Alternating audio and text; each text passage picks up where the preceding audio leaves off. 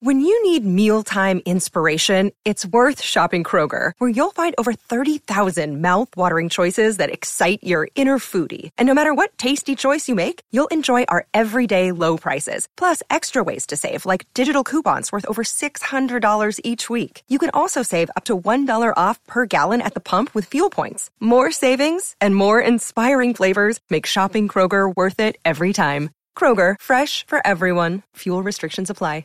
Film Spotting SVU is presented by Movies on Demand on cable, bringing the latest indie movies into your home at the touch of a button. Elizabeth Banks and James Marsden star in Walk of Shame, an outrageous comedy about a night out gone wrong. Watch it on demand now, the same day it hits theaters. Rage premieres on demand May 9th, starring Nicolas Cage as a reformed criminal who enlists the help of his old crew when the Russian mob kidnaps his daughter. The latest independent films are ready when you are with Movies on Demand on cable.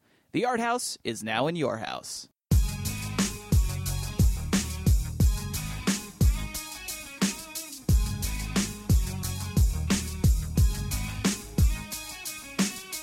From New York City, this is Film Spotting, streaming video unit. I'm Allison Wilmore. And I'm Matt Singer. On the show this week, Allison and I take a long, bittersweet, cigarette-punctuated look at our podcast relationship and wonder if we can ever escape the tide of history as we discuss Asghar Farhadi's The Past. Yes, rest in peace, IFC News podcast. Later in the show, we'll bring you Q Shots, where we recommend some titles you can rent or stream at home right now, all centered on a common theme. In honor of The Past, which is about a man who returns to the country in which he used to live to finalize his divorce with his ex-wife so she can marry someone new, we were going to dedicate this podcast to the underappreciated cinematic genre of paperwork. However, after 3 attempts to record an episode resulted in us and everyone in the area falling asleep, we decided it'd be better and safer for everyone to devote the episode to films about marriage instead. But first up is Opening Break, a segment we do in conjunction with our sponsor, Movies on Demand on Cable, in which we spotlight a few notable films new on demand on cable. Matt, what are our picks this week? Can we just talk more about the scene from Blues Brothers where they try to bring the form all the way up the building and the cops are chasing them and Steven Spielberg plays the guy and he stands... Oh, what a great scene. It's true. That actually is a great scene. It's a very exciting scene about paperwork, and how dare you imply that paperwork is boring, Allison. It's ridiculous. On behalf of accountants everywhere, I'm offended. I apologize. All right. Well, anyway, yeah, we do have some excellent options for some movies on VOD this week. A couple of titles I'm really looking forward to seeing, and one I have seen. The first one is one of those titles I'm anticipating. It's called The Double, and it's going to be available on VOD starting on May 9th. It's directed by Richard Ayoade, and it's based on the novel The Double by Dostoevsky. And it is about a guy, played by Jesse Eisenberg, who finds out he has an exact double, played by Jesse Eisenberg. And the cast also includes Mia Wasikowska, Wallace Shawn, and Noah Taylor. The film premiered at the 2013 Toronto International Film Festival alongside another movie about evil doubles, Enemy, which I've already seen and liked. Have you seen either of these movies, Allison? I've seen The Double, and I really liked it. Oh, you did? You really liked it. Is there anything you want to say about it, throw out there right now? Only that I would say it falls maybe somewhere between... It's got a touch of Eraserhead to it and a touch of Brazil to it. So it's in that realm of film. How Brazil? Just in terms of like, it's set in like an office mostly, and it's a very dysfunctional office. And in general, it's set in an office where inside the office is maybe low-key Brazil, and outside the office is Eraserhead. Oh, boy. That so maybe not a great place to live, but a great place to watch. Right. It looks great on screen. Interesting. Yeah. And did you see Enemy, or you haven't seen Enemy yet? I have not seen Enemy yet. Together, we have each seen one half of the diptych. But I'm looking forward to checking this part out, because I've heard, not just from Allison, but from a lot of people, that The Double is really good as well. And Enemy, I didn't think was a perfect film, but very interesting. Have you spoken to the new employee? James. Yeah, sure, I met him. But did you notice anything strange about him? I mean, did he remind you of anyone? Who did you have in mind? What'll it be? I'll just have a Coke. A Coke. And you? Scrambled eggs. And let's serve breakfast in the evening. Well, do you still have eggs here? Yeah. And do you have a frying pan? Yeah. Then give me the damn food. Simon, how come you don't have a girlfriend? I don't know. There's someone I've been thinking about. I have all these things that I want to say to her. I know what it feels like to be lost and lonely and invisible. You have to go after what you want. You really think she's looking at me? Yeah. All right, now lick your lips. Yeah. What? Show the tongue, but be careful not to look like a lizard. Go. Night tricks. So many weirdos. Yeah, I'm looking forward to catching up with this half, this evil double of the other evil double movie. And then maybe throwing in Muppets Most Wanted to complete the evil double trifecta, I suppose, since Kermit has an evil double in that one. But this is The Double, and it'll be available on VOD starting on May 9th. Our next pick is already available on VOD. It's called The Sacrament. This is the latest film from director Ty West, who made The House of the Devil and The Innkeepers. This one is based on the infamous Jonestown Massacre of 1978. That's where the famous phrase, you know, drink the Kool-Aid, don't drink the Kool-Aid, the variations thereof, that's where it comes from. This is a found footage horror movie, and it's sort of disguised as a journalistic report from a bunch of guys who work for Vice magazine. And the crew from Vice in this film is played by Kentucker Audley, A.J. Bowen, and Joe Swanberg. And they all go together to this religious commune to visit the sister of one of the characters who lives at this commune. She's played by Amy Simetz from Upstream Color, who's also a filmmaker in her own right. A lot of directors acting in this movie. And while they are there filming and visiting this woman, bad things start to happen. And I don't think you need to say much more about that. If you know the incident, you have a vague sense of where the movie is going to be going. This one played at Fantastic Fest last fall. I didn't get a chance to see it there, but I'm a fan of Ty West and looking forward to seeing this one. I like found footage movies, not all of them, but I'm certainly not opposed to them. So it's an interesting combination of subject and form and director for me, and I like that cast as well. Have you seen this one, Allison? I have not, but I'm really looking forward to it. Yeah, I'm looking forward to checking it out as well. And now we can, because it is available on VOD right now. That's The Sacrament. And finally, last but not least, also available now on VOD, or by the time you hear this, it should be available. May 6th is the date it becomes available on VOD. It's Veronica Mars, the long-awaited film based on the short-lived cult TV series of the same name. This is about the show was about the high school detective, played by Kristen Bell. This is now 10 years later. It's the 10-year high school reunion for the character. And she's reluctantly forced to return to her hometown of Neptune, California, that she's left behind a few years earlier, and drawn back into her old gig of playing detective because one of her friends is accused of a crime, and she is the only one who can prove he is innocent. Were you a fan of Veronica Mars, the show? I liked it. I haven't seen all of it. I saw the first season. I really enjoyed it, and then just kind of, as sometimes happens, lost track of it. Yes. Did you watch the movie yet? I did not. I kind of felt like I needed to, catch up a bit, or at least refresh myself. Right. On the show. I had never watched the show, and I, out of curiosity, just because I thought it was interesting how this was a very sort of famous Kickstarter. They kickstarted this movie, even though the show is owned by Warner Brothers, and they kickstarted and crowdfunded something like $5.7 million for this movie.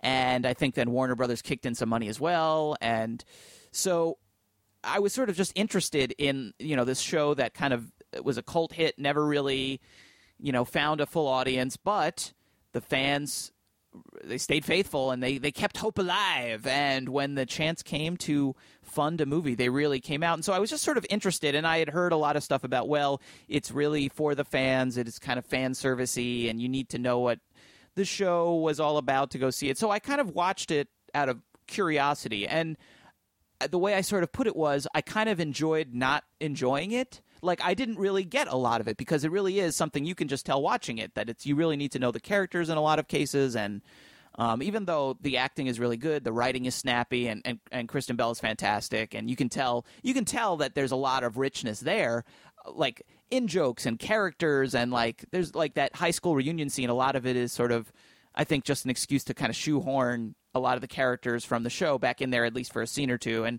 all that went over my head. But I kind of like that the movie exists. For fans of the show, I think this is great, and I think it's really cool that something like this could be made 10 years later. And it's not that it's bad. I just realized that it's not really for me. And I think if you were a fan of the show, I would think that you really would enjoy it. So certainly for Veronica Mars fans, if you haven't watched it yet, you should check it out on VOD starting on May 6th.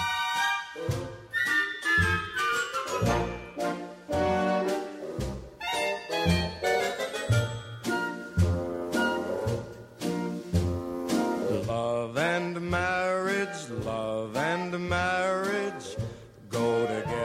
like a horse and carriage. This I tell you, brother, you can't have one without the other. Love and marriage, it's an institute you can't disparage. Ask the local gentry and they will say it's elementary. Try.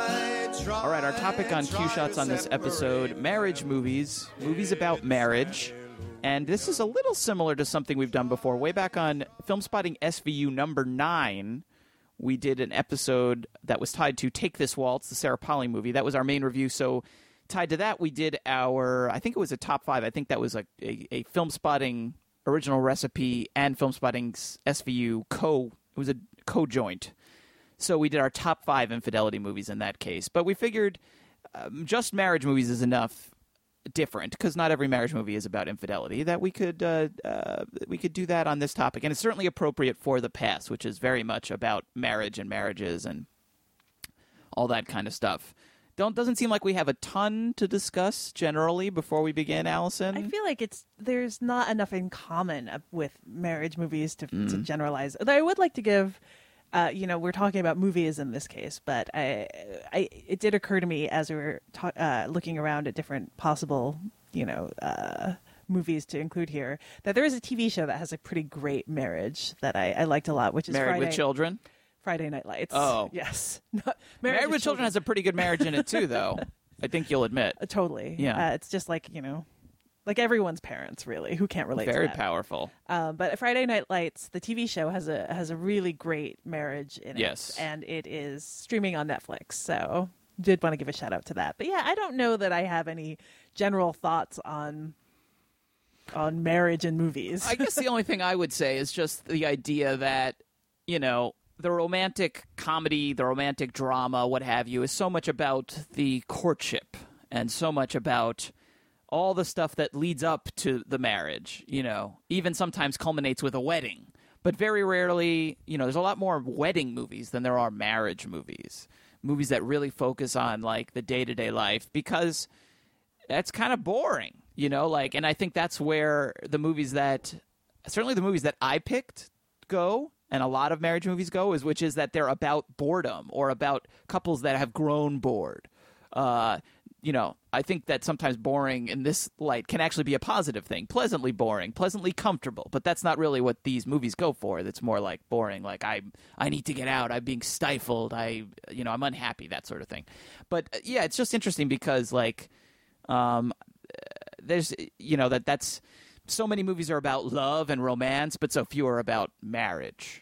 Yeah, and that's actually in that the film TV divide. I do wonder if it's a little better suited to TV, just because TV is about returning to people again and again. The ongoing struggle. Right. So lends itself more to episodic television. Right. Than to just check in with people for the runtime of a movie. Right. It's because usually then it's about trouble in a marriage. Yes. It's a great point. And because a lot of times when TV tries to do the opposite, when they try to do the will they, won't they, the romantic thing, a lot of times they string it on as long as they can, and then once they get together on whatever it is, Moonlighting or Friends or something, it's like the show craters, or right. the ratings go down, or they have to find another thing to make it about, because once they've crossed that threshold, that's like, once the box, Pandora's box is open, you can't put it back in, so...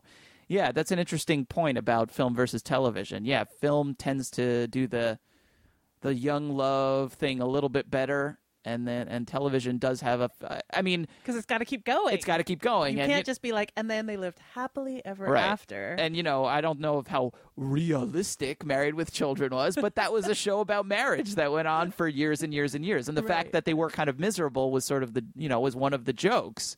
And but the fact and sort of the longer that show went, it was almost like the more poignant and horrifying the relationship got, because it just became that much more depressing and humorous as a result. Yeah, a lot of sitcoms actually about people who are married or about families do sometimes have that weird angle of the almost like purgatorial, just because you're like always stuck in that same place. Always, never, nothing ever changes because it's a sitcom. Nothing's supposed to change. Right.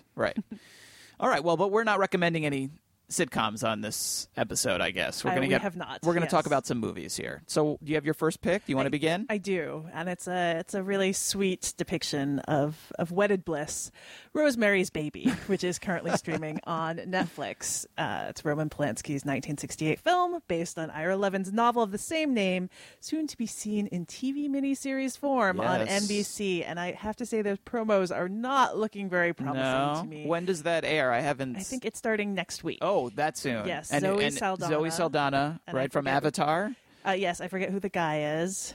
Okay, well, I can look that up while you're talking. Okay, but yes. But you're recommending the original movie. I'm recommending the original. I have not seen any of the miniseries yet, but I'm not. Now's really a good time to go check it out because you'll be thinking about the show and maybe not enjoying it, but... But of course, Mia Farrow plays the Rosemary of the title, a young housewife who moves with her actor husband, Guy, played by John Cassavetes, into an old New York apartment building where they're befriended by the creepy neighbors, played by Ruth Gordon and Sidney Blackmer. And what I really love about the depiction of the marriage in this is the way it slowly sours alongside... Rosemary's pregnancy, her possibly satanic pregnancy, or maybe just her own paranoia and suspicion, that it really gives this sense of a feeling like you no longer know the person you're married to, or that they're slowly slipping away from you. And it's interesting in that they're so together in the beginning, the two of them. They have this very they move into the new apartment and they're sitting on the empty floor and then they make love. And that kind of contrasts with maybe the most famous scene in the movie in which they have dinner together. And he kind of harangues her into eating the chocolate mousse that the neighbors have brought by. And then she has this kind of vision of, this demon being raped by a demon.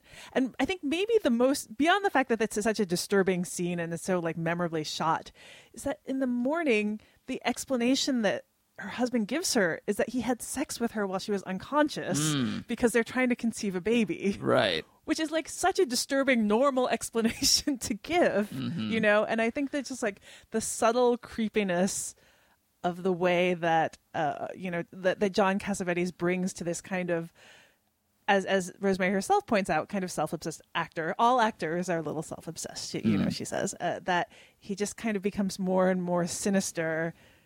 He literally kind of sold her off to potentially better his career.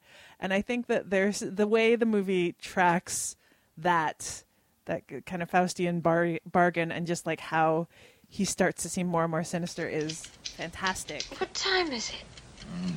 It's 10 after 9. What time did I go to sleep? You didn't go to sleep. You passed out. From now on, you get cocktails or wine, not cocktails and wine, huh? The dreams I have. This movie is, of course, a masterpiece of paranoia and slow dread and the feeling that you are surrounded by people who are apparently friendly that you can't trust. And the fact that the person who's closest to her is also like that. And the fact that it's worked into their slightly unbalanced relationship in that she's a housewife and she's home alone while he's off, auditioning for things and kind of supporting them I think it's just so well done and so creepy and great. And it's Rosemary's Baby. I shouldn't need to sell Rosemary's Baby to you, but, if you haven't revisited it in a while, that aspect, I think, is one that it's easy to overlook in the overall kind of arc of the story, but it's so nicely done.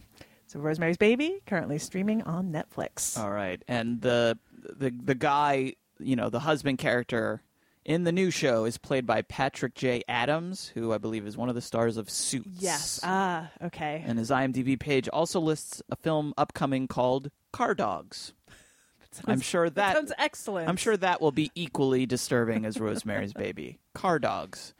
Are they dogs that turn into cars? Are they cars that are decaled to look like dogs? Like the Dumb and Dumber like van that had looked like a dog? I should say the Rosemary's Baby, the miniseries, is directed by a film director, from what I remember. Isn't it Agnieszka Holland? Yes, it is.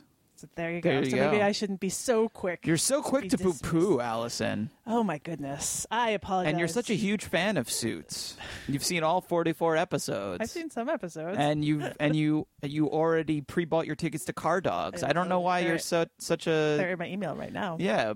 You're right. Don't just dismiss it. I apologize to everyone involved. It could be good. It's probably not going to be as good as the movie, though. I think that's... I suspect it won't. That would be surprising if it outdid the movie. All right. What's your pick, Matt? All right. Well, for my picks, I decided to kind of use this as an excuse to catch up with some quote-unquote classics, some masterpieces of world cinema that I had never seen, because there's a couple of them that are about this topic. So the first one is called, well, actually both of them have multiple titles. The first one was originally known as Love in the Afternoon and released in the United States as Chloe in the Afternoon. You can find it as Love in the Afternoon on Hulu Plus. It's from 1972, and it's directed by Eric Rohmer. This is the last of his 6 moral tales, and it's about a guy named Frederick who is happily married with a wife and a child, and he's got another baby on the way, and seemingly very contented in his life, but all of a sudden everything is kind of thrown into question after this woman who's not even one of his ex-girlfriends. It's actually an ex-girlfriend of a friend who he didn't even like when they met in the past. Wanders back into his life. Her name is Chloe, and she begins to come visit him at his office regularly in the afternoons, or he starts to then visit her, leave his office to go see her. And very soon this faithful, loyal husband, who's never really considered cheating before, although he has indulged in daydreams and fantasies about women, and we see some of them. We see this one daydream that he has that's mildly disturbing, that involves the use of this like magic amulet where he can control women by this amulet he's wearing. We don't really see anything horrifying with it. That's left to our imagination. But he just sort of engages women on the street while wearing it and kind of talks them into going with him on dates and things like that. Pourquoi dans la masse des beautés possibles ai-je été sensible à sa beauté? C'est ce que je ne sais plus très bien. Maintenant, quand je vois une femme, je n'arrive plus aussi nettement qu'autrefois à la classer d'emblée dans le clan des élus ou celui des réprouvés. Non seulement je n'ai pas la même sûreté de goût, mais je ne vois plus sur quels critères j'appuyais mon jugement, en quoi consistait ce quelque chose que toute femme pour m'attirer devait posséder immanquablement et que je décelais au premier coup d'œil. All of a sudden, this guy who, presents himself as this faithful, loyal husband is suddenly on the verge of infidelity. And I had never seen this movie before, although I had seen its unlikely English language remake, which is called I Think I Love My Wife, which was written and directed by and also starring Chris Rock. So yes, Chris Rock remade an Eric Rohmer film. Apparently he's a big Eric Rohmer fan, according to what I've read. And Chris Rock's movie's not bad. I didn't love it, but it's not terrible. But this is much, much better.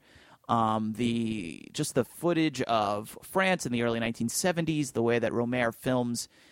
just like kind of glimpsing people, the way that Frederick looks at people on the train or in his commute. Part of what he loves about his life is that even though he is faithful and happily married, he kind of indulges in these fantasies and kind of enjoys glimpsing people on the street. And I just love the way that Rohmer films all that stuff. And, it's narrated by the Frederick character, these scenes, and there's something very poetic about what he's talking about, the way he phrases things, but also very honest, very revealing, that he's kind of, just talking about the male psyche and male neuroses and male desires, and in ways that I think he's getting at something pretty honest and kind of almost uncomfortably honest at times. And he has some interesting sections just in this early prologue portion with the voiceover, when he says things like, "This is why I love the city. People come into view and then vanish. You don't see them grow old. What makes the streets of Paris so fascinating is the constant yet fleeting presence of women whom I'm almost certain never to see again." And as we're hearing this, we're seeing all these images of women and walking through the streets, and it's just fascinating. There's a little bit of, sexuality and nudity in the movie, but not very much. And what really struck me was kind of how, like the less is more-ness of this movie. Like, it's a very sexy movie without, there's like a little bit of nudity and almost no sex, but it's a very sexy movie, and like the sexual tension is palpable, and just every time that this character goes to see Chloe or she comes to see him, and just a little peck on the cheek or touching her face, or like the set, like really the most incredible and sexiest shot in the movie is just this close up of his hand as he's touching her hip while she's wearing like this skin tight outfit or something, but it just like the camera kind of lingers on it in this close up, and you just kind of feel the tension in the air, and just the way that with very little of that, it really kind of builds to this, like, is this guy going to, you know, betray his very sweet, very lovely, very, very pretty, very charming wife? Is he going to, you know, is he going to betray her, and what's going to happen? And there's all this tension. And then the last couple of scenes are so powerful when he gets, you know, when it sort of builds to this, basically the moment of decision, whether or not he's going to do it, and then what happens after that are really kind of devastating. So this one definitely worth the masterpiece status, the classic status, worth watching. It's Love in the Afternoon, a.k.a. Chloe in the Afternoon. And actually the title, depending on which title it is, I think actually kind of changes how you could interpret the movie. Very, very different depending on the title. But nonetheless, very, very good, whatever it's called. And that's available for streaming on Hulu Plus. All right. My next pick is from a filmmaker who has done a more recent, very memorable, dark film about marriage called Antichrist, which is currently streaming on Netflix if you want. This is not Antichrist. It is Breaking the Waves, which is available for rent on Amazon and iTunes. From Lars von Trier, of course. It's his 1996 film, and one that got him a lot of attention. It was the first film of his I saw. And though I have to say, I lean more towards the Lars von Trier of the kind of recent, more outrageous films involving some scary women, including Antichrist and Melancholia.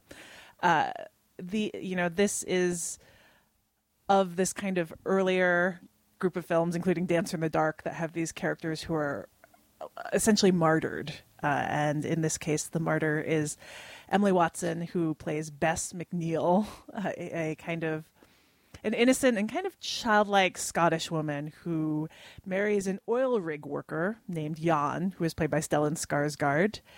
And they have this very passionate, loving relationship until Bess prays for Jan to come back early from his stint on the oil rig, where, you know, he leaves for weeks and weeks at a time. And he does, because he is injured and returns paralyzed, and no longer able, like impotent, and also like barely able to function. And what I kind of like about the increasingly disturbing direction this film takes is that it's two characters who think they're doing the best for one another in this terrible situation, in that Jan feels horrible for having, as he sees it, like trapped her with him when he, you know, is confined to bed, and that his health is terrible and she has to take care of him. And in order to free her, as he sees it, he asks her to go out and take a lover, to go out and have sex with other men, and then come back and tell him about it. She, you know, loves him and will do anything for him. And she's not looking to take more lovers. She's not feeling deprived of anything. But because she believes he needs this, this is what he tells her for, you know, so that she'll really go out and do it. She does do it. And in the middle of her very conservative society, she is ostracized, and things go worse and worse for her. But she thinks she's doing this thing that's going to keep Jan alive. This is unlike you, Bess. Out there, there are people who need Jan and his work. What about them? They don't matter. Nothing else matters. I just want Jan home again. I pray to you. Oh, please, won't you send him home? There's a potential sadism to this scenario that, and Lars von Trier is not one to skimp on treating his characters sadistically, but that it's softened in this film by the fact that this potentially kind of cruel thing that Jan is asking her to do. I think he's doing entirely because he thinks it's for her own benefit, that he's kind of, rather than consign her to this kind of life without any physical contact, any sex, that he will allow her to have it and will kind of insist that she have it. And then he doesn't kind of realize what he's doing to her. And this film has a great leading role by Emily Watson. It was really her breakout, and she's tremendous in this. And the kind of dogma-ish, it wasn't officially dogma, but like dogma-ish style of the film really makes its difficult tale seem both closer and also less. There's no stylized quality to it. It really grounds it and makes something that has this quality of a fable into something more real. So it's a really great film by Lars von Trier, and I think it's probably his most acclaimed. And if you're only maybe more familiar with his more recent, more overtly provocative redonkulous films, this one may, come as a pleasant surprise, maybe, depending on how you feel about those films. Pleasant is not necessarily the word I would use. Right, but this is a film that's a little Nymphomaniac. Different. Yeah, it's different. It's going to divide people. Yes, it's very different. This film was widely acclaimed. This is true. This is true. As much as rough things happen in it. It's not a pleasant ride, but it is a really good film. Breaking the Waves, available for rent on Amazon and iTunes, and a really kind of sad look at a marriage that starts off with a lot of love. Okay, my last pick. It's also available for streaming on Hulu Plus, but I'm actually would probably recommend people rent this movie on iTunes or Amazon, because for some reason that I can't understand, the version that's on Hulu Plus is actually in Italian. It's an Italian director, but the actors are speaking in English, and so the version that I have on Blu-ray in my house is actually in English, and I'm pretty sure that those rentable versions are in English, and the Criterion Blu-ray doesn't include an Italian version at all. So I'm not really sure why the version that's on Hulu Plus is dubbed into Italian, and you can watch it that way. I actually watched it this way, and then I went back and compared the English version, and you definitely want to watch the English version, but it's still good in Italian as well. So if you have Hulu and that's the way you want to watch it, go ahead. But just be aware, you're getting a Italian dubbed version for some reason. The film is either Journey to Italy or Voyage to Italy. Usually it's called Journey to Italy, but it's known on Hulu as Voyage to Italy, where it's dubbed. I don't understand these multiple titles. It's very confusing. This is the third of Roberto Rossellini's features, with actress and also by that point his wife, Ingrid Bergman. This one is about a married couple played by Bergman and the British actor George Sanders, and they're on a trip to Naples to sell this beautiful villa that they've inherited from an uncle, and they should be enjoying their trip. They're in this incredible villa. They've got there's like a staff attending to them. They're in this gorgeous place. They're getting tours and they're being wined and dined, and it seems very lovely, but they seem incredibly unhappy, and mostly they're fighting and arguing and not talking to each other. And all this time that they're spending together on this trip, driving all the way down there and now having dinners together, it's putting more and more strain on what's clearly a pretty troubled marriage.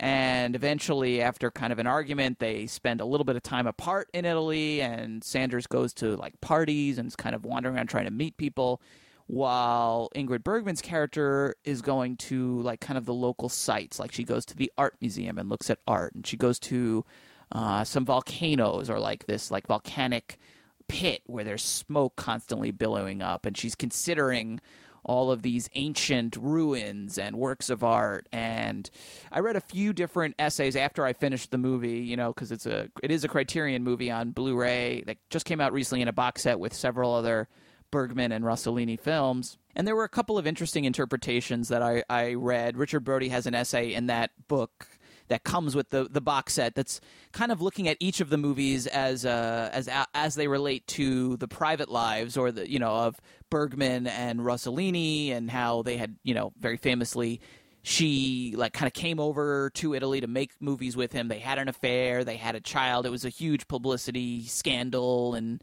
they were both married at the time, I believe. And so it was a whole megillah, as they say. And there's some interesting stuff there, and he talks about that, and he kind of looks at Journey to Italy as, because her character, as we see them, they're kind of well off, these British, this couple, you know, she's wearing this very expensive looking fur and they're living in this villa, and he was kind of reading it as like a movie about Ingrid Bergman, this actress from Hollywood who had been in, you know, was a huge movie star and the trappings of fame and yada, yada, yada, kind of getting back in touch with art essentially, because she goes to museums and she's looking at classical sculptures. And I thought that was a very interesting reading, but it wasn't really one that I had kind of picked up on myself. What I was really kind of fascinated by in the film was what I saw as kind of this contemplation of permanence and impermanence as it relates to marriage. You know, that marriage is supposedly this sacred vow, and that when you do it, it's supposed to be forever, but it so rarely is. And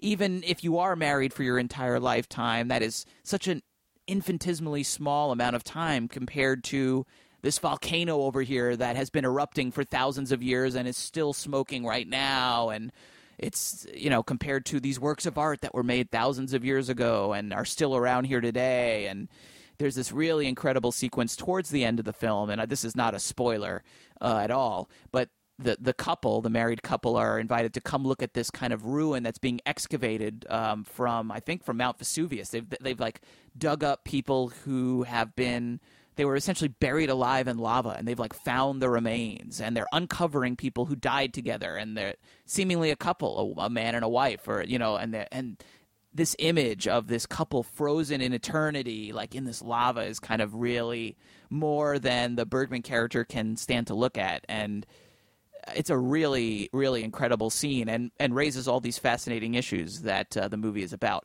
I wasn't crazy about the ending, and overall I think I enjoyed Love in the Afternoon a little more than this one. The ending to me felt a little bit rushed and kind of, I don't want to spoil it, but it felt a little bit of a betrayal to me of one of the two characters.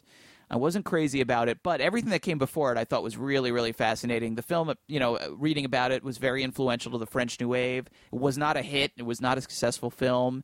Rossellini was known as one of the founders of Italian neorealism, but this film is not neorealist, and that was like considered a betrayal at the time. But some of the French critics who became directors really loved it and were influenced by it. Look, you can begin to see something. What is it? See. Looks like a leg.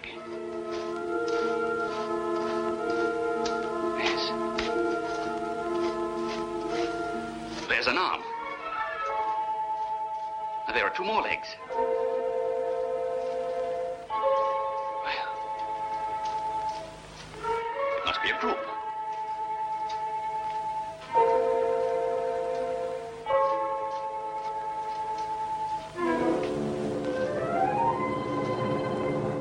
Of Menandro, they found the remains of 9 people.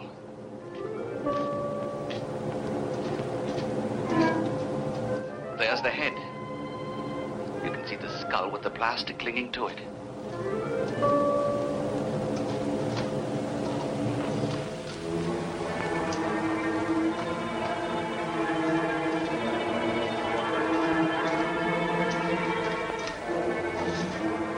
And now the skull bones and the teeth.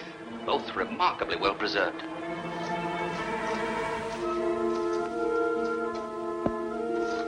Two people just as they were at the moment they died. Un uomo e una donna. A man and a woman. I had never seen it, and I enjoyed it, even despite that ending that I think is a little iffy, but really incredible. And Ingrid Bergman is really, really fantastic in this movie, and some of those scenes are just devastating. That scene with the lava is incredible. So, Voyage or Journey to Italy, available for rent on iTunes and Amazon. And if you don't mind watching the actors speak dubbed into Italian, you can also watch it streaming on Hulu Plus. Ahmad, laisse tomber, on va être en retard. Les billets bouchés. Oui, bah ça attendra. On doit y être à 9h. Les enfants, dépêchez-vous.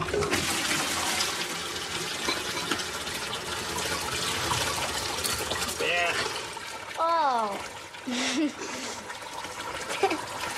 Oh, I'm mad. So that brings us to our listener's choice section. Now, we had to make a judgment call on our latest listener's choice poll. The options we gave you were Insidious Chapter 2, David Gordon Green's new film Joe, and The Past from Iranian filmmaker Asghar Farhadi. Joe and The Past were neck and neck the entire week.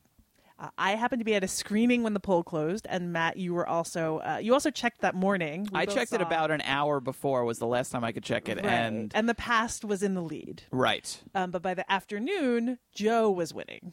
So we only by like 3 votes. I mean, it was unbelievably very, very close. So we had to get a little interpretive with the democratic process.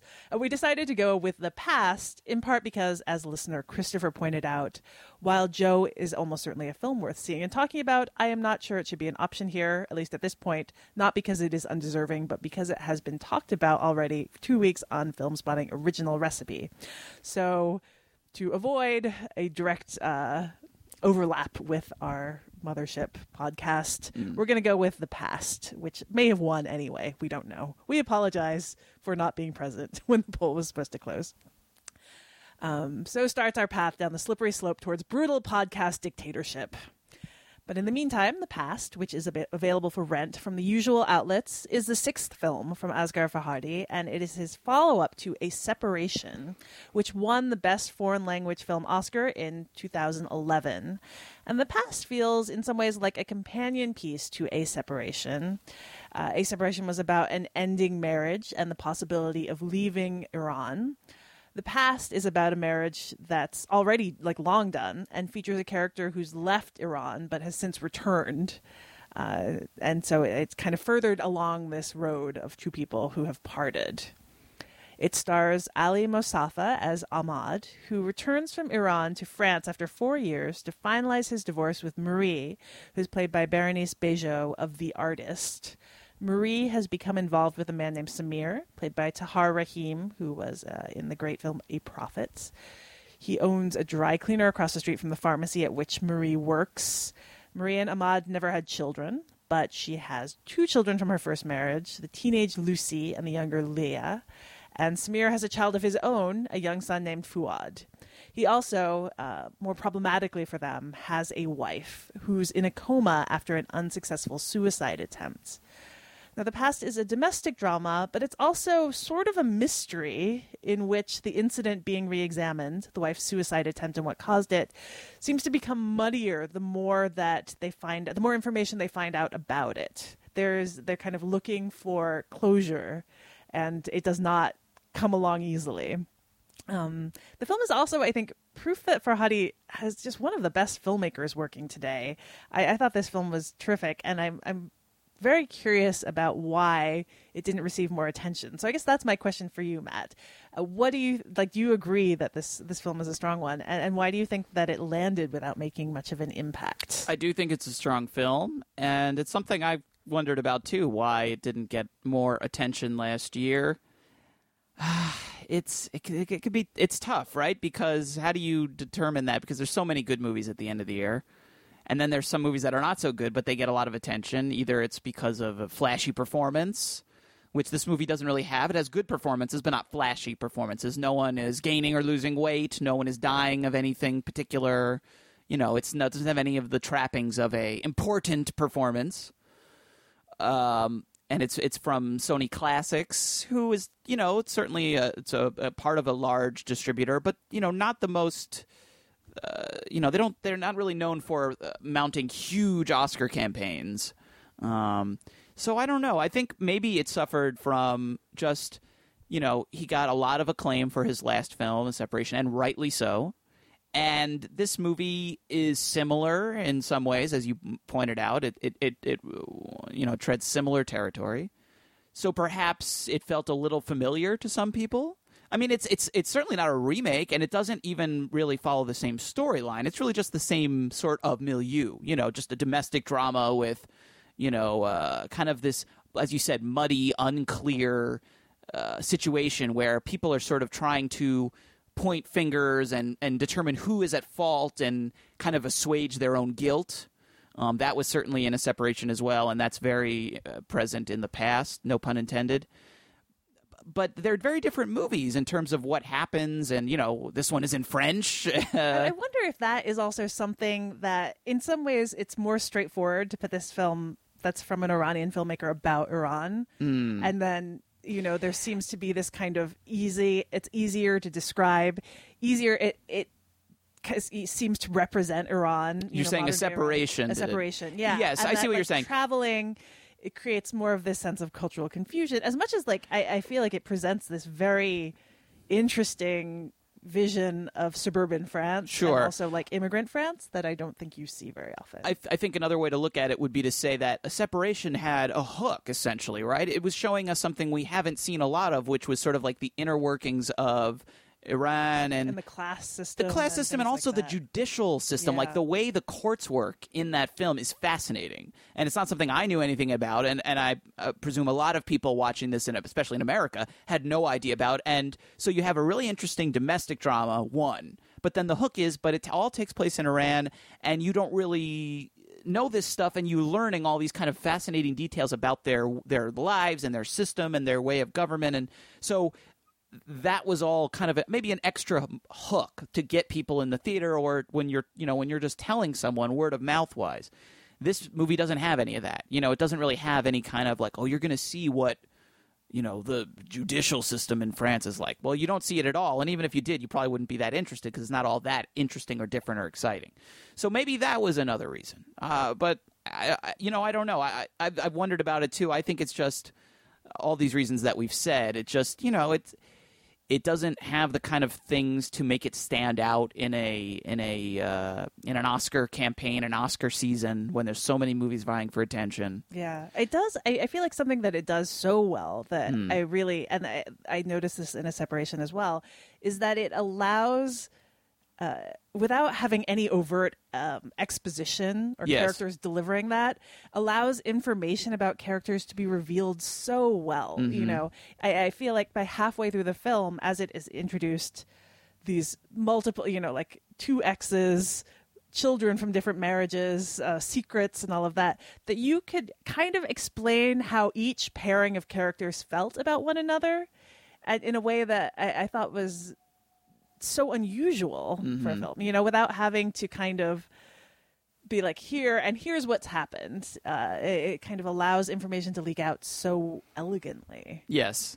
I would agree with that. And I would say also what I felt even more, and I had seen the film once before, this was the second time I watched it, was, you know, now that I knew exactly what was going to happen in terms of the story and paying just a little bit less attention to that, I was really just kind of struck by, similar to what you're saying, how well he communicates those kind of ideas and that information visually. And it's not the kind of like, you know, fancy schmancy, you know, incredibly wild shots. That's not what we're talking about here. What we're talking about is just smart use of camera and imagery. You know, the opening shot of this movie is the husband character returning to France, the soon-to-be ex-wife waiting for him at the airport, and they're separated by this glass wall, and like they're kind of talking to one another or trying to communicate, but they can't communicate through this barrier, and they literally haven't said anything to one another that we can hear because it's through this glass wall. But without any dialogue at all, we immediately understand some of this relationship, and we get in this one very simple but very effective image, this couple is divided. They're being, you know, they're split up by this invisible but very present barrier that is somehow keeping them apart and is preventing communication, essentially. Yeah, and that image of like people kind of being separated by glass comes up over and over. Yeah, is a recurring one, yes, throughout the film, right through the kind of final image. The final shot of the film is similar. Yeah, and beautiful. Very powerful. Yeah, it's very powerful. And and they're not even just, you know, there's a lot of windows in general in the film, and like looking at people from one side of a glass window so you can't hear them on the other side. But there's also things like, I was watching it this time, I was even like, you know, because the Tahar Rahim character, the sort of the new guy that she wants, that Bernice Bejo wants to marry, he works at a dry cleaning business, which involves a lot of plastic, clear plastic, and covering clothes in these like bags and semi permeable bags and stuff. And again, a similar image of seeing someone but still being separated from them somehow by plastic, by glass, whatever it is. And I thought, again, another choice that kind of connects those two things just beautifully. And he could have been any job at all, but he, the job eventually comes into play in the plot. But I think I really wonder if that was part of it, is he loved that image because he's introduced, actually, that character is introduced from behind the stand where they put the plastic over the clothes. He's behind it, and then he kind of steps out from in front of and into in front of it. And just the way he's introduced that way, similar to the other character, Ahmad, being introduced behind glass. I was like, it's can't be a coincidence. It's definitely the work of a deliberate and very intelligent visual filmmaker. Yeah, and without ever, as you said, being flashy. There is nothing about this film that is flashy, no. Which, maybe to its detriment in terms of, alluring audiences. Maybe. But I think it is so subtly well made. Yes. It's kind of amazing. But again, it's like what you were saying. He's able to communicate all these ideas visually without saying them. He just finds these things, but he doesn't make them so heavy-handed that you're, oh my God, he's doing this right. Again. The bird stands for this. There's right. Never any moment of overt right. Symbolism in that. But way, just things like it actually comes up more than once. There's a scene that involves the faucet, the sink in the kitchen, which is stopped up, it's clogged, and Ahmad fixes it and gets rid of the clog, and then all of a sudden the water is pouring out. And where this is in the film is sort of at this point where all the characters have kind of been stopped up and kind of burying their feelings. And this is right at the point where everything is about to come rushing out. And it's sort of this idea that now that Ahmad has arrived and people are talking about the situation involving the wife and the coma and the child and all this sort of stuff, that now everything is coming rushing out. And again, they don't make a big deal out of it. It almost seems like just a piece of business that's going on in this scene, but you really realize that nothing is like that in this movie. There are moments, littered throughout it where he is doing that to this very purpose, and it's really brilliant. There's another great one involving a Band-Aid. I don't know if you caught that, but near the end of the film, there's a scene between Tahar Rahim's character and his son. And he's the son is in the bathtub and they're talking, and this is after another big emotional moment in the film, and he pulls off a Band-Aid that the son got earlier in the film after he cut his finger, and it's almost this idea of the wound has healed kind of a thing. And just again, they don't dwell on it, there's no close up, but it's there. And yeah. It's that stuff that really makes this movie really lovely. Yeah. Well, and the house itself, Marie has this house that's in the middle of being renovated. And there's that whole idea of all of these relationships that are kind of stuck in this halfway point. Even the house itself that they're living in is it needs repair. Being transformed. It's not the home it's going to be. Right. Eventually, it's kind of up in the air. It's this transitional place, and that fits so well with these multiple themes of relationships that are kind of caught. You have obviously this former relationship with Ahmad that he's coming to provide official closure for, mm-hmm. but provides in the end no real kind of emotional closure for, and the film suggests in a very nice way that looking for that kind of closure is maybe a kind of foolhardy process. Mm-hmm. And then you have the relationship with Samir, in which the wife is a literal symbol of his past relationship that in if she were alive that he could have left her. If right. she were dead, then he could just move on. He could move on. But instead, she's caught in right. this point between life and death, and they are literally just suspended, not really, even if they were to get married or want to get married, they might not be able to because right. his wife is still alive and in this coma. And the film deals with these themes so well without ever kind of leaning on them in a way that I thought was amazing. What did you think of the child actors here? I thought Fuad was particularly amazing. He was fantastic, right? Yeah, he hadn't acted before. He only has one credit. He's to a point where you forget that he's an actor. Yeah, I agree. He actually have him in my notes as I just have a little note saying the boy who played Fuad was fantastic. And he is. He's incredible. It's one of those child performances that, like you said, it doesn't feel like a performance at all. It really feels like it's like a documentary or something. It just feels like this that they've captured a little piece of this little kid's life. And yeah, I don't know who he is, where he's from, what his real life is like, where he drew this performance from, how they drew it out of him. That's like it. There's a scene really early on when Ahmad first arrives where he basically throws a tantrum. And just watching it, I wonder, like, how do you direct that? Because it's like a real child tantrum of like a violent one, you know, and like, it's just like, how do you end up capturing that and instructing a kid in that? It's amazing. And having it feel genuine. And he does some really subtle stuff, too. It's not just all yelling. I mean, there's a lot of scenes where it's a lot about his body language and him looking down at the ground and feeling ashamed of what he's done. There's a lot of times where his father is telling him to look at someone or, you know, shoving his head up with it, you know, kind of nudging him and stuff. And just all of that little subtle work is incredible, too. I mean, yeah, he's this incredible young actor. And you go, where did this kid come from? And what an incredible performance he gives. It might be the best in the entire movie, actually. And there are some very strong ones, but like he is something else. Yeah. It's really, it stands out. Yeah. Any other things we haven't touched on? No, I think other than that, I recommend this film highly. It's a pretty great one. Did you like it more than A Separation? No. A Separation, I think, is going to be one of the best movies of this decade. And it was one I adored. But, like, I think this one is a slightly tougher sell in terms of it describing it. Right. And I think it is really worth looking up. All right. So for people who haven't had a chance to see it yet, there you go. That's your recommendation. Give it, if it seems a little dry or it doesn't seem as enticing, it's worth a look. A Separation was something, if you described it, that said, wow, that sounds sexy. Like, you know, two people try and get a divorce while trying to figure out what to do with one of their aging parents in Iran. I'm sold. Here's my $15. No, I understand what you're saying. But it's a good movie. So people should check it out. That's The Past, and it's available now for rent on Amazon, iTunes, Google Play, all over the place. And that brings us to our Behind the 8 Ball section, where every episode we bring you 3 picks that are new to streaming, 2 that are recommended by our listeners, and 1 that was randomly chosen from our Netflix My List.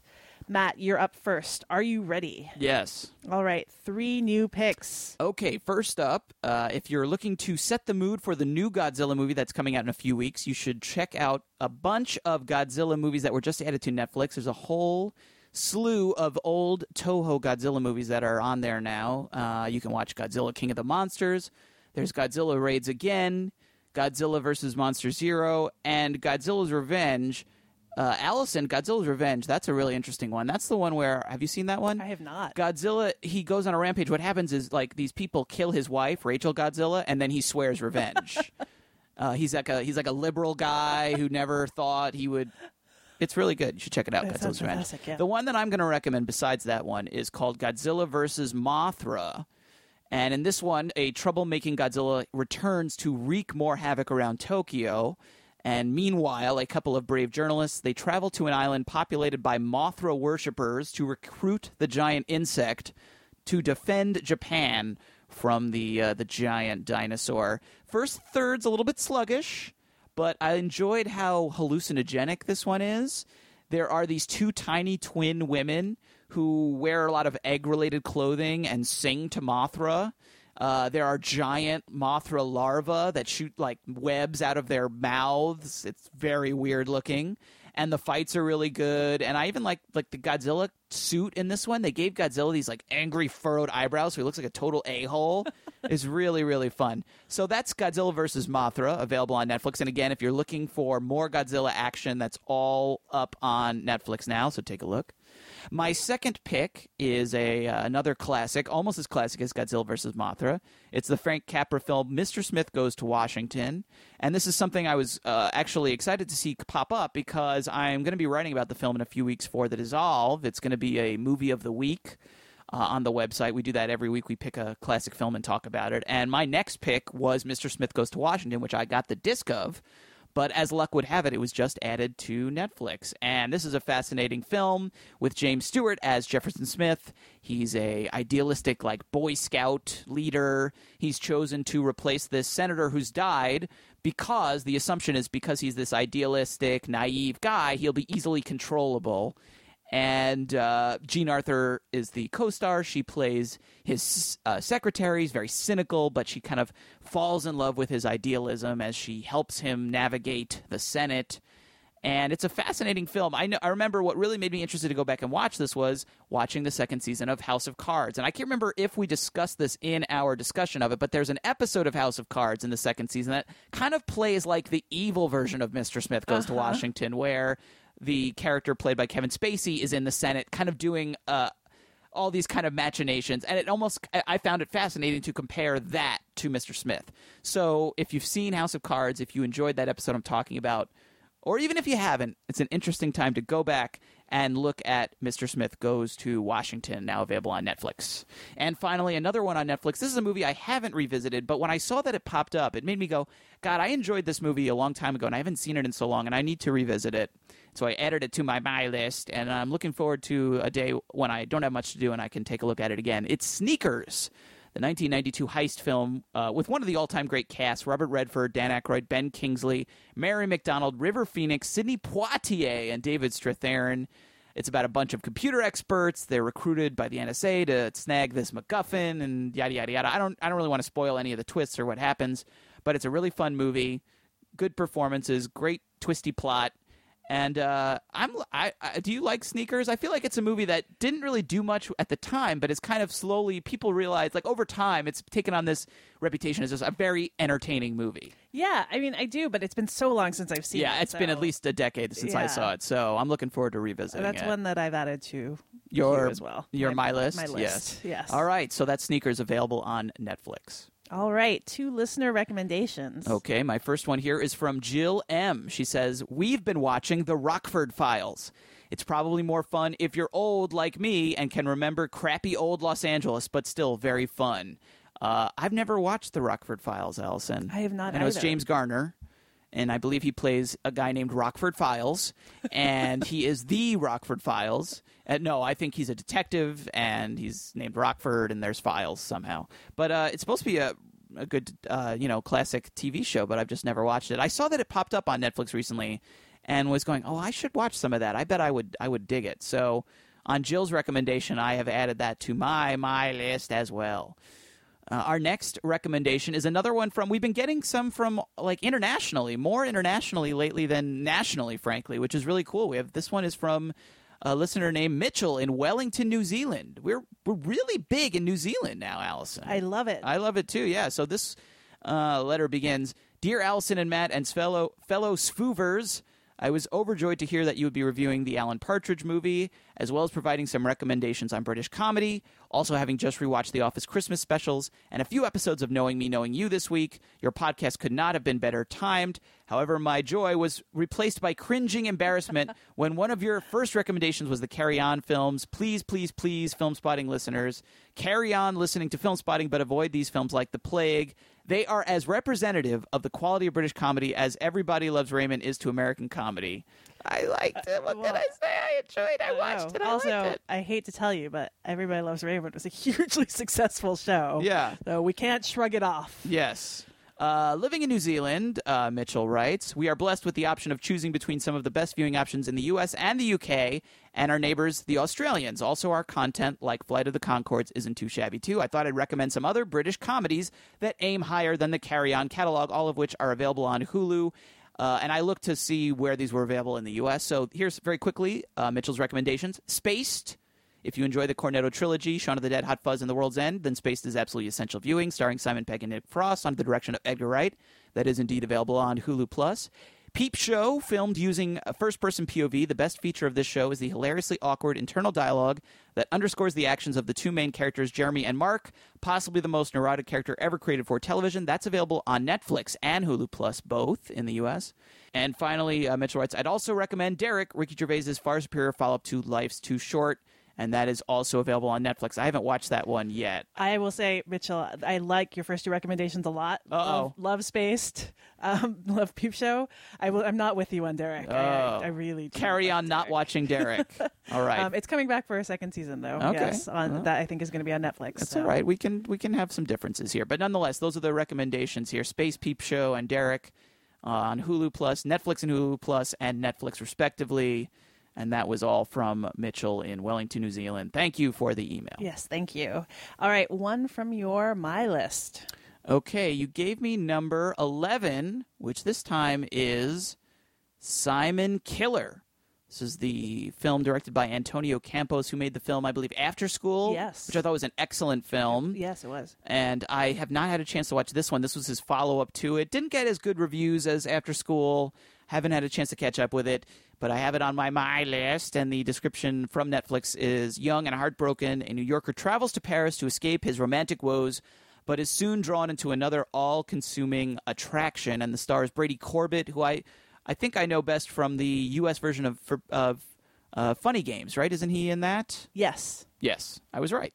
So yeah, so I know him from that. He's a good actor, actually, and I definitely am interested in checking it out. I just missed it the first time around, and it wound up on the list. And hopefully, I'll get the chance to watch that sometime in the near future. Allison, are you ready for your list? Your countdown? I am ready. All right, 3 new titles. Okay, first up is a film that was given the unfortunate title of Karaoke Terror in the U.S. It is currently streaming on Hulu. The Japanese title, I think, as far as it's translated, is a little better. The Complete Japanese Showa Songbook. It's directed by Tetsuya Shinohara, and it's the story of an escalatingly and eventually absurdly violent war between 2 groups of karaoke lovers. I'm intrigued. Yes. I'm officially intrigued. One is a group of disaffected, kind of bored 20-something guys who live for these elaborate... Both of these groups sing like kind of 60s, 70s schmaltzy songs from Japan, the showa period. This is hitting a very deep chord in me already. So the 20-something guys and this group of older divorcees who are all named Midori. So they're the Midoris. And after one from one group kills the other, they begin to fall into this war. And it's a really dark comedy and eventually a really absurd one. But if you love karaoke and you love people violently killing each other, this is the film for you. Wow. It is currently streaming on Hulu. Crap, I gotta see this. Also new to Hulu is Merry Christmas, Mr. Lawrence. This is Nagisa Oshima's very strange and really interesting 1983 film about prisoners of war, starring David Bowie as Major Jack Selliers and Ryuichi Sakamoto as Captain Yonoi, who is the Japanese commander of the camp in which he's stationed and who becomes kind of fixated on him. It's a story about kind of clashing cultures and failures of communication and kind of different ideas of masculinity and heroism, and also possibly repressed homoerotic fixation. And also Takeshi Kitano is in it, playing the kind of role he plays so well, which is a guy who's kind of cheery and also capable of horrific violence. And, Oshima, of course, did In the Realm of the Senses. And this film also has like a bit of that really... dark line between, I would say, like affection and love and cruelty in it, all in this World War II setting. Merry Christmas, Mr. Lawrence, currently streaming on Hulu. Oh. And finally, new to Netflix, Maximum Overdrive, 1986 film that is Stephen King's lone directorial effort based on his own short story, Trucks. You could be generous and call it a curiosity. It was... You have seen it? I've seen some of it. You've seen some of it. It's not a good film, but it's definitely unique. And Stephen King himself in an interview book said that he was coked out of his mind throughout this production, for what it's worth. I also highly recommend the trailer featuring King, which is on YouTube. I've never seen the movie, but the trailer is amazing, and it's actually features Stephen King. He is, maybe he was coked out of his mind. It's certainly believable that he is when you watch this trailer. Right, he's talking directly to the camera and vowing to scare you with his movie. Yes. Maybe we'll play a clip of it right here. Hi. My name is Stephen King. I've written several motion pictures, but I want to tell you about a movie called Maximum Overdrive, which is the first one I've directed. Wow.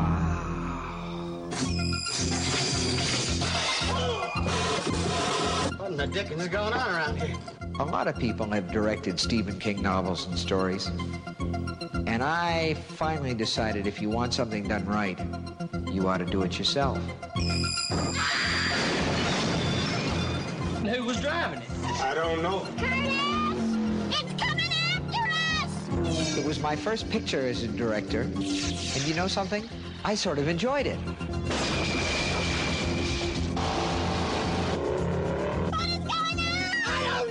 Okay, there you go. Yes. I'm terrified right now. Soundtrack by AC/DC, starring Emilio Estevez, in a story about how all of our machines and electronics come to life and try to kill us, including automobiles, but also killer soda machines and arcade games. How could you some turn scary that, stuff, how guys? Could you turn that down? Maximum Overdrive, currently streaming on Netflix. Cocaine is a hell of a drug. All right, how about two listener recommendations? All right. First up is a recommendation from Genevieve, who writes, I just wanted to recommend The Hour, an underseen British TV series, which is written by Abby Morgan, who wrote Shame, The Invisible Woman, and The Iron Lady. It centers around the production of a fictional BBC News program called The Hour in the 1950s. The protagonist, Belle Rowley, played by Romola Garai, is a young woman, and when she is placed in charge of this news program, it ruffles some feathers. She has to juggle demands from her bosses as well as the staff working on the news program. When this series premiered in 2011, it was compared to Mad Men because of the time period. However, I think it's quite a different beast by its tone, rhythm, and focus on British politics. The first season also has an important spy thriller element to it, though I like the second season even more, which toned down that thriller element and spent more time focused on its core characters. It's really those characters and their relationship that I found fascinating. The acting is fabulous. In addition to Garai, the cast is comprised of Ben Whishaw, Dominic West, Anna Chancellor, and Peter Capaldi joined in the second season, and he's fantastic. It's quite easy to catch up on the show since there are only 2 seasons of 6 episodes each, and sadly for those of us who loved it, there will not be a third season since it was cancelled by the BBC a few months ago. Still, it's absolutely worth the watch. In Canada, it's streaming on Netflix and available for purchase in iTunes. I should note that in the US, it is available on Amazon Prime Instant Video. And she also writes, it's worth tracking down in HD because the cinematography is beautiful. So that is The Hour, which you can find in the US on Amazon Prime Instant Video. And we have a recommendation from Lauren, who writes, last night I scrolled through Netflix for the millionth time. I stumbled upon the documentary Milius, about the infamous writer and director. Obviously, I'd heard of John Milius and his resume, Apocalypse Now, Conan the Barbarian, Red Dawn, but I really didn't know much beyond that. I found the documentary incredibly compelling. It's really something to watch revered directors like Spielberg, Coppola, Scorsese, and Lucas, who all came up with Milius, talk about him. It's always fascinating to see directors you love discuss something or someone they're really fond of. I had heard the story of how Milius turned in a 10-page monologue about the USS Indianapolis into a stuck Spielberg while he was working on Jaws. And while that story is a testament to his great talent as a writer, and as Spielberg puts it in the doc, a raconteur, it's just the tip of the iceberg when it comes to mythic, many of which are not necessarily complimentary Milius tales. Overall, I'd say it's a must-see for any film fan, and while the doc is populated largely by colleagues who love and respect John Milius, it doesn't always shy away from showing the more troubling aspects of his personality that made it hard for him to blaze a trail the way his contemporaries did. It's a highly engaging documentary worth watching for sure. So there you go. That is on Netflix. That's a good one. I've seen that movie. It's definitely that's a good pick. Okay, and one film from my list. You gave me number 32, which is actually a film I added on your recommendation. It's In the House, the Francois Ozon film starring Kristen Scott Thomas, which you said was great and an underappreciated film. And so why is it so far down there, Allison? Because when you add new ones, it bumps them down. Should be way higher. Well, I'm ashamed of you. How dare you? Yeah. It's I like spitting again on my recommendation. All I do this time is apologize. Why don't you just take my recommendation, world, crumple it up, and throw it right in the trash? Why don't you just do that? Huh? Unbelievable. All right. Well, should we get to our picks for our next episode, or listeners' choice options? Let's please. Well, you, Allison, found a few 80s movies that were newly added, and you thought that would make for an interesting theme for our next episode, at least for the listener's choice options, 80s movies. So I think you have the first one here. What is it? Yeah, so I tried to do a mix of, I feel like out of all of these, maybe one is the one that's more looked at for nostalgic reasons than it is for as a film itself. Mm-hmm. But the first two, I think, are kind of standalone. The first one is The Big Chill, which is new to Netflix. It's Lawrence Kasdan's 1983 dramedy about a group of college friends, among them Glenn Close, Jeff Goldblum, William Hurt, Kevin Kline, and JoBeth Williams, who reunite after the suicide of one of their friends. And what I think is so interesting about this is that the Big Chill format is becoming one that people try and revisit and remake. You know, this was tried to be a film about a generation, about like this baby boomer generation. And that already this year, there have been 2 films that have tried to be the Big Chill of our moment. One, Goodbye World, which kind of combined the Big Chill with the possible apocalypse. And there's one at the Tribeca Film Festival called About Alex that involved a lot of TV stars, including Aubrey Plaza and Schmidt from New Girl and others, as in the exact same format, basically, except that the main character, or the character who is in the title, did not die in a suicide attempt. He survived, and they all come to visit him. But the fact that this has become something that people revisit to try and encapsulate the way we live now, I think makes looking back at this one worth doing.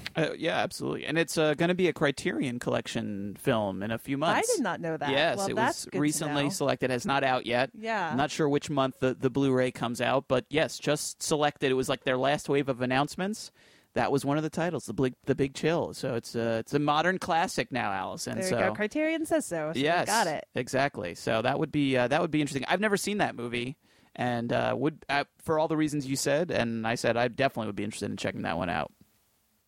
Our next option, also available on Netflix.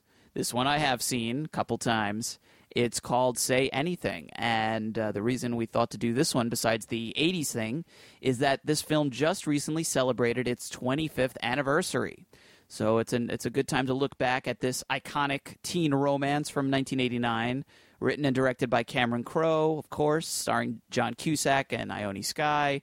And really, how often, Allison, do we have the chance to review a movie while we both hold boomboxes in the air? I better start working out, though. That's a lot of time to be holding 20 something. Minutes holding it in the air? You don't think you could do it? I just really don't have a lot of upper body strength. I think if Peter Gabriel was egging you on, you'd find a way. I hope so. He has a way of inspiring people.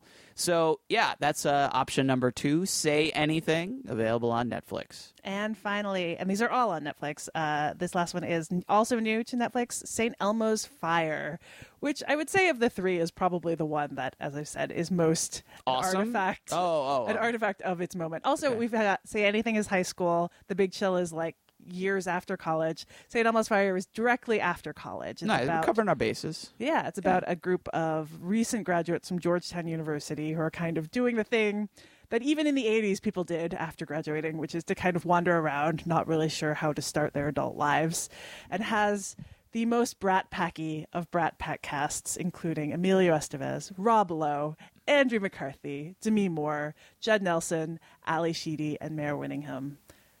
Amazing. And also directed by Joel Schumacher, which I did not remember. But it's a 1985 film, peak of the 80s. And certainly, regardless of whether it holds up, I think it's probably interesting as a look at the 80s, the 80s 80s. Oh, you're done? Okay, sorry. Okay, so which movie should we review on the next episode of Film Spotting Streaming Video Unit? You can send your pick to svu@filmspottingsvu.com, or you can enter in the poll on the right-hand side of the page at filmspottingsvu.com. Your vote must be received by Monday, May 12th at noon. After that, we'll announce the winner on our Twitter account, @FilmspottingSVU, and you'll have all that week to watch the film and then join us for our conversation on our next episode on or around Tuesday, May 20th.